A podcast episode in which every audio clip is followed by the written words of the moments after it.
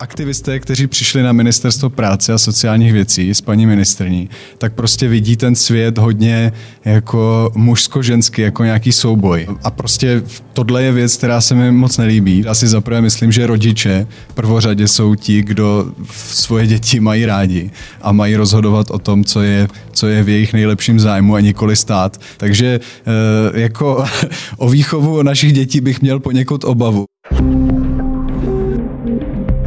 Jan Gregor z Aliance pro rodinu, vítám vás u nás ve studiu. Dobrý den a děkuji za pozvání. Uh, ministrině práce a sociálních věcí Jana Maláčová přichystala návrh, který vrací do hry nebo spíše zvýrazňuje roli jeslí na úkor těch soukromých skupin dětských. Uh, vy jste ho poměrně výrazně kritizoval v jednom svém článku v Lidových novinách. Proč vám vlastně vadí ta skutečnost, že by se měly vrátit jesle? Nám jako, nebo budu mluvit za sebe, eh, ale i Alianci pro rodinu vadí na tom návrhu to, že vlastně eh, okrajuje svobodu eh, v České republice, svobodu volby. Protože my nikoho nesoudíme za to, jestli ty jesle a jejich služeb bude využívat nebo ne, ale vadí nám na tom to, že vlastně ministrně práce a sociálních věcí formou tohoto návrhu zákona vlastně chce motivovat rodiče k tomu, aby odkládali svoje děti.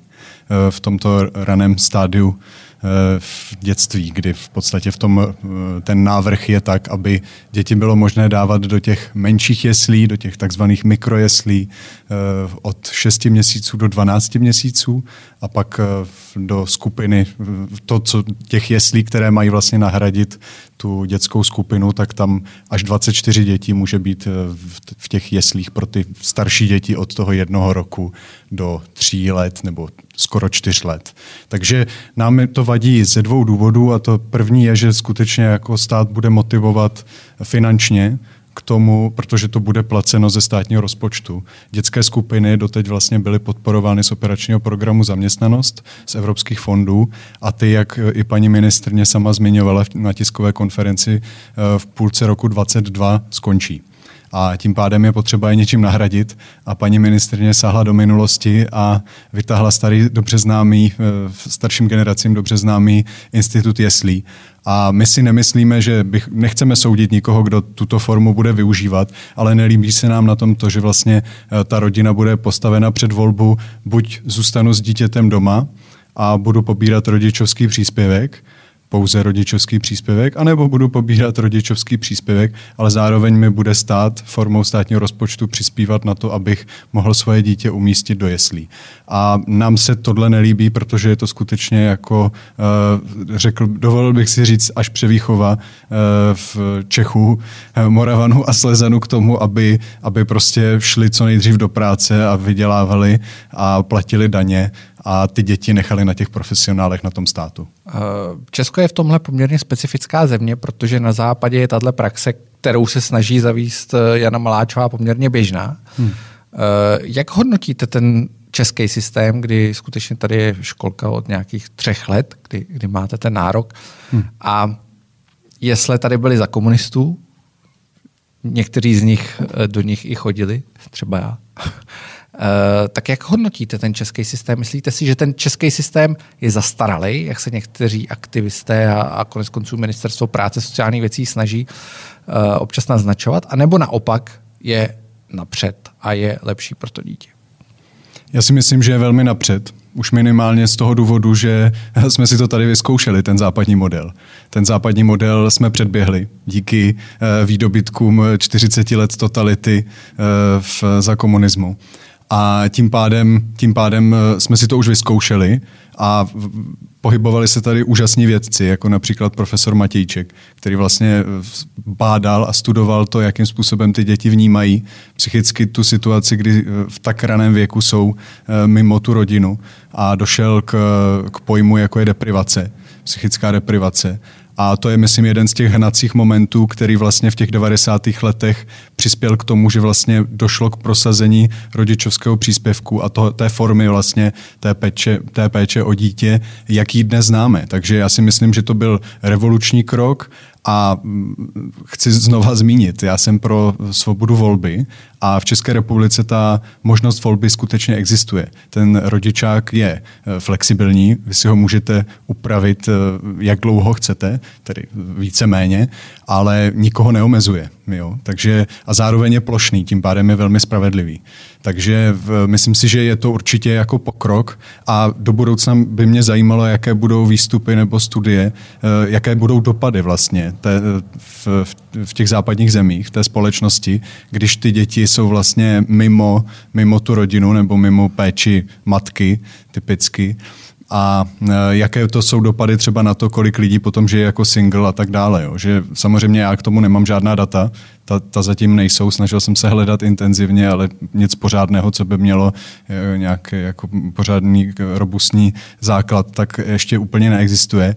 Ale e, ještě bych se chtěl vrátit k tomu, že podstatné je, co si sami, sami lidé myslí, a ne to, co si myslí paní ministrně a to její okolí. Eh, rodiče v České republice prostě chtějí být eh, s tím dítětem v, minimálně v tom věku, prostě od narození do prvního až, až dvou let chtějí být fakt drtivě přítomně s tím dítětem a samotné matky. To není žádný patriarchální diktát, ale pokud se podíváme na skutečně kvalitní výzkumy Výzkumného ústavu práce a sociálních věcí, který funguje u Ministerstva práce a sociálních věcí, ale myslím si, že s ním paní ministrně není úplně spokojená, protože uh, oni se drží dat, a tím pádem eh, třeba mikrojesle, když na ně udělali analýzu, tak právě odkázali na trendy a na, na vlastně jaké, jaké jsou představy vůbec jako českých žen o tom, co by chtěli a ty skutečně drtivě konstatovali, že chtějí být s tím dítětem, že eh, jsou ochotny preferovat to být s tím dítětem na úkor své kariéry, seberealizace. A proč tedy Jana Maláčová tohle prosazuje? Je to sociální demokratka, studovala poměrně prestižní, jednu z nejprestižnějších evropských škol. Proč? Jak si to vlastně vysvětlujete, že Jana Maláčová prosazuje návrat tady k tomu modelu, který už jsme měli a který, jak sám říkáte, eh, podle těch validních průzkumů nemá podporu? No já jsem se na to snažil i ptát lidí z jeho okolí, protože já nechci jenom psát nějaké jako články a nevést s těmi lidmi diskuzi. A e, s paní ministrní jsem se potkal na fóru rodinné politiky minulý rok a tam jsem se i její šéfky vlastně odboru e, rodinné politiky na to ptal proč vlastně tady e, přichází s nabídkou, po které není vlastně moc poptávka a proč třeba neřeší spíše to, že aby byl dostatek mateřských vlastně těch mateřských škol a Eh, bylo mi odpovězeno, že, eh, že vlastně když ta, poptáv, když ta nabídka bude, tak ta poptávka vznikne.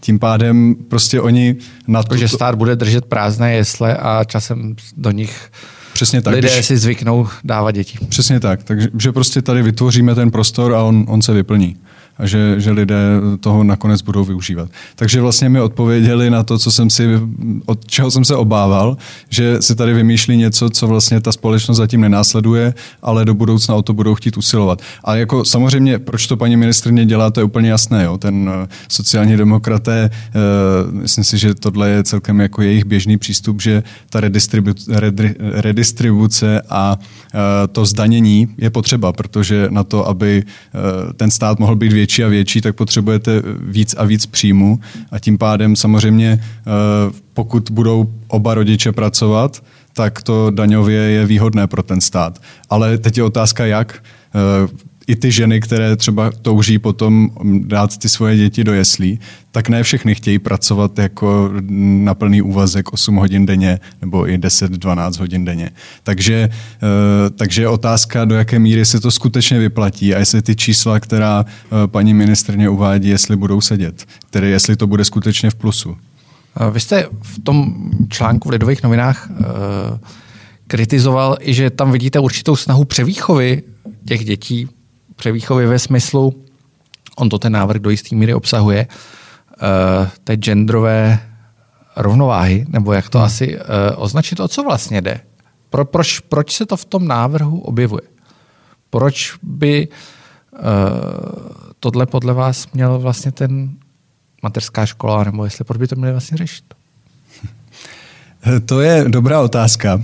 A mm, ono mě to kreslí jako úsměv narty, jo, ale bohužel to tak jako vtipné není, protože eh, když se vrátím zase zpátky k tomu fóru rodinného politi- eh, rodinné politiky, tak eh, tam byl taky panel o té nerovnosti v příjmech mezi muži a ženami. A šéfka projektu, paní Simerská, mi eh, na tom semináři nebo workshopu eh, odpověděla na moji otázku, že si úplně nemyslím, že ty data, která používají, jsou jako validní a že ten rozdíl mezi muži a ženami není až tak zásadní, pokud půjdeme ke konkrétnímu, tedy zaměstnavateli, konkrétní, eh, konkrétní funkci zařazení, vzdělání a tak dále. A že, že tím pádem za prvé tohle je otázka, jestli platí. Ale i kdyby to platilo, tak pořád třeba jsou i velké rozdíly mezi muži. Jo? Že prostě není to čistě jako ten gender, on, jako uh, aktivisté, kteří přišli na ministerstvo práce a sociálních věcí s paní ministrní, tak prostě vidí ten svět hodně jako mužsko-ženský, jako nějaký souboj, jako boj o moc, o, o ty funkce a, uh, a prostě tohle je věc, která se mi moc nelíbí, protože jako stavět muže a ženy do nějakého střetu uh, je poněkud zvláštní. A abych se vrátil k vaší otázce a odpověděl. Právě hrozí, hrozí dětem, že vlastně ty učitelé budou mít za úkolem hmm. vysvětlit, že uh, nemůžou vědět, jestli jsou chlapcem nebo dívkou v jejich věku a můžou se proto rozhodnout až později, anebo být jedním z 72 pohlaví, nebo kolik se jich objevuje v některých těch směrech, které se prosazují.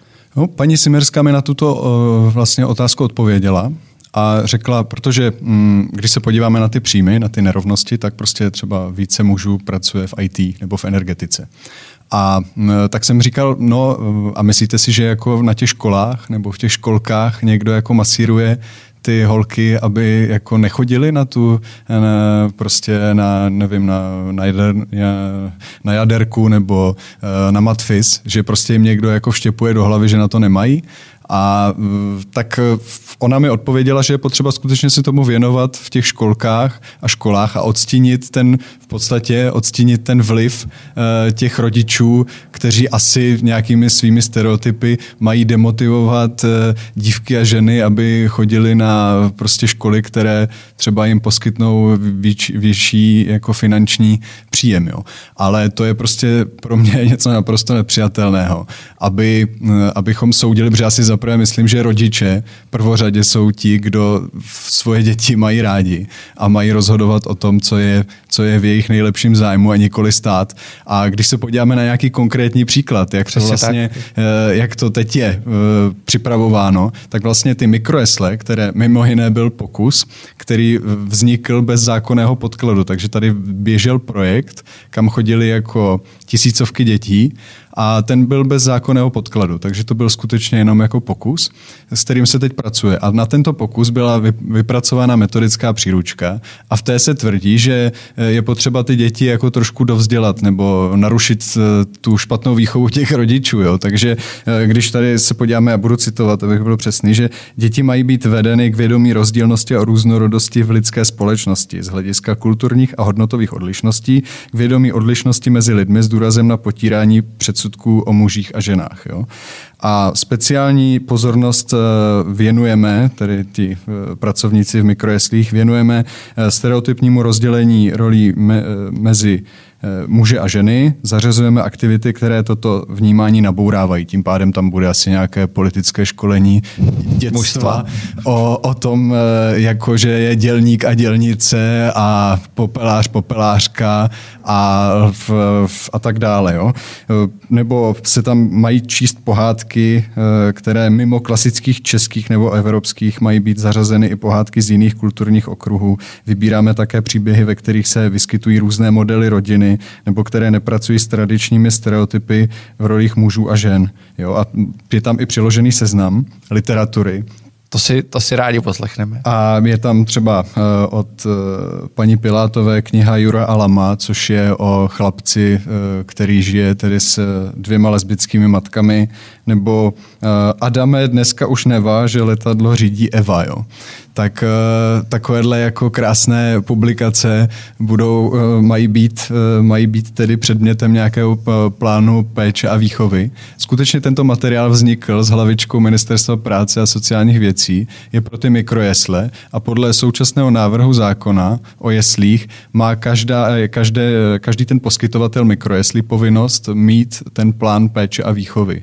A ten má vzniknout na základě vyhlášky podle návrhu zákona Eh, podle eh, ta vyhláška tu, tu vydá Ministerstvo práce a sociálních věcí. A vůbec bych se nedivil, kdyby byla velmi blízká tomu, co, bude ta, co je teď vlastně ta příručka plánu péče a výchovy. Takže eh, jako o výchovu našich dětí bych měl poněkud obavu, protože to, co tady je představeno, je prostě jako extrém. Je to extrém a v, jako vysvětlovat dětem v, v rozsahu věku od jednoho roku, doufám, že tedy v těch úplně těch nejmenších jeslích, kde budou tedy ty nemluvňata, který, eh, tak tam to snad hustit ještě jako ty... A tak Jura a Lama před spaním no, se nedá vyloučit. To je Zjevně. Jako, no, to se asi nedá. No. Tím pádem jako to jsou kouzelné věci a z toho důvodu doufám, že, že prostě t- tento návrh eh, sněmovnou neprojde. Jaký jsou ty šance? Protože já předpokládám, že vy, vy jste hmm. z Aliance pro rodinu, eh, která se nepochybně věnuje jako v dobrém slova smyslu lobbingu e, proti podobným návrhům, tak eh, jste asi mluvil s některými poslanci, předpokládám. Určitě, A snažíme jak, se jaký s nimi jsou hovořit. ty šance, aby to prošlo? Ty šance um, úplně bych jako nechtěl nějak předjímat, ale je to určitě Nebo uvědomují si, uvědomují si poslanci, že uh, ne všichni rodiče, mluvím za rodiče teďka, hmm. za některé, uh, jim se to nemusí úplně líbit. Myslím si, že jsou si toho vědomi. A, uh, Nebo narazil jste na někoho, kdo jako vyloženě si říká, že prostě tohle chce? Tak eh, v polit, na, politickém, na politickém spektru nepochybuju o tom, že uh, poslanecký klub Pirátů uh, s těmito návrhy nemá problém. Uh, možná se tam najdou nějaké výjimky, Eh, jako třeba paní Richterová, ta by možná eh, s některými částmi toho plánu péče a výchovy možná také měla problém, ale myslím si, že jinak u Pirátů tohle podporu mít bude a s, oni se s námi ani nechtějí scházet. E, nevím, jestli z nás mají strach nebo z jakého důvodu. Takže, takže tam si myslím, že by asi třeba teoreticky ta podpora mohla být, ale myslím si, že ve zbytku. Samozřejmě ten velpodstatný rozdíl je, že dokud to bylo v mezirezortním řízení, ještě před hlasováním vlády, tak to byla dost jako jiná věc. Eh, mimo jiné ten návrh eh, měl spoustu rozporů ze stran jiných ministerstev. Mimo jiné tedy, to bych tak chtěl zmínit, že legislativní rada vlády, ten materiál byl předložen celkem třikrát legislativní radě vlády, protože musel být několikrát upraven z důvodu faktických chyb. A ten třetí eh, stanovisko legislativní rady vlády bylo negativní. Takže sice návrh byl odhlasován na vládě, protože je to prostě jasná priorita paní ministrně. Tím pádem si myslím, že to byl nějaký jako kompromis ze strany vládní, eh, vládního ANA, že, že prostě si řekli, no, tak je to, je to tady vlajková loď paní ministrně, tak jí to asi odhlasovali, ale, ale jako... Eh, ale doufají tajně, že ve sněmovně už to Uvidíme. Bude to, to, jako to bych nechtěl nějak předjímat, protože to nevím. To bych věštěl z koule. No. Vy asi znáte i tu situaci na ministerstvu práce a sociálních věcí. Na mě to a teď se ptám na vaší zkušenost. Na mě to občas působí, že jsou tam dvě roviny, dvě, dvě skupiny. Níž jedna je ta, která tam je poměrně dlouho a tvoří ti úředníci, kteří se tomu věnují 10-20 let. A druhá skupina jsou vlastně lidi z okolí eh, paní ministrině i, i předchozí paní ministrině, co jsou v podstatě aktivisti. Eh, je to tak nebo to tak není? Částečně. Eh, je to do jisté míry pravda, ale zase na druhou stranu nesmíme zapomínat, eh, co paní ministrně děla, dělala předtím, než byla ministrně. Ona byla vlastně ředitelkou odboru eh, rodinné politiky za paní ministrně Marksové Tominové. A mm, vlastně jako její politická kariéra začala ve stínu Vladimíra Špidly že ona, chod, ona byla jedním z těch jako mladých sociálních demokratů, eh, kterým se vlastně, kterými se Vladimír Špidla obklopil eh, v době, kdy byl premiér a těsně poté. A v, tam myslím si, že její eh, kariéra jako začala v té sociální demokracii a myslím si, že je to velká škoda pro pro sociální demokracii v současné chvíli, protože paní ministrně tlačí návrhy, které vlastně ve volické základně sociální demokracie nemají absolutně žádnou odezvu a tím pádem eh, jako si myslím, že to úplně eh, jako eh, té situaci sociální demokracie úplně nepomáhá. A je otázka, mají odezvu uvnitř strany? Uvnitř samotné sociální demokracie? To zase nech, nechci tady nějak ne, já se jenom tam myslím, že už, jsem expert na, Ne, ne, ne, ale na, když už na... s těmi lidmi mluvíte, tak uh, nedokážu si úplně představit, jakou odezvu by u těch tradičních sociálních demokratů našlo skutečnost, že má mít eh, jesle ve výbavě v knihovnice knihu Jura Alama a, a, a ty další, které jste jmenoval. Myslím si, že je to určitý znak krize tradiční politické strany, které už jsme viděli v jiných stranách uh, v, ne tak úplně dávno. A sociální demokracie byla asi v poslední na řadě. A myslím si, že je to trochu symptomem, to, že, že tato strana, která má extrémně uh, dlouhou historii v če- na české politické scéně, dala příležitost uh, aktivistce. Když se eh, budeme bavit o tom modelu, o kterém jsme se bavili na začátku, o tom českém a o tom západoevropském, kde, kde přece jenom ty jesle, které už jsme tady měli, fungují, myslíte si do budoucna, ten výhled bude takový, že my se posuneme na západ nebo západ se posune k nám? V téhle otázce? Myslím si, že jsme na tom velmi dobře, protože se můžeme učit z chyb, které už před námi udělali na západě. A to v mnoha ohledech, ne pouze v té rodinné politice. Tím pádem myslím si, že máme velký komfort a máme příležitost se ze spousty chyb poučit. A tím pádem doufám v to, že budeme schopni skloubit eh, to, aby Eh, ten stát byl skutečně liberální, tím pádem dával příležitost eh, všem rozhodnout se tak, jak chtějí, ale zároveň, eh, zároveň dal příležitost i těm, kteří prostě nechtějí nasedat na lopatu aktivistům. Takže takže si myslím, že tam je určitý, je možné být optimisté, a myslím si, že je to celkem hezky vidět na, na Vyšegrádské čtyřce, která vlastně pár let zpět byla čistě, eh, čistě nějaká formální záležitost, ale v současné době díky i dovolil bych si říct, vyhrocenější situaci a toho mm, východo západního dělení eh, vlastně drží mnohem více pospolu a eh, je vidět také ten úplně jiný přístup eh, kulturní. A dovolil bych si tvrdit, že v dnešní době my jsme západ. Že střední Evropa je tím skutečným západem. Že ta západní Evropa už tím západem přestává být a to dobrovolně. Děkuji za návštěvu a přeju hodně štěstí. Děkuji. Děkuji za pozvání. Díky.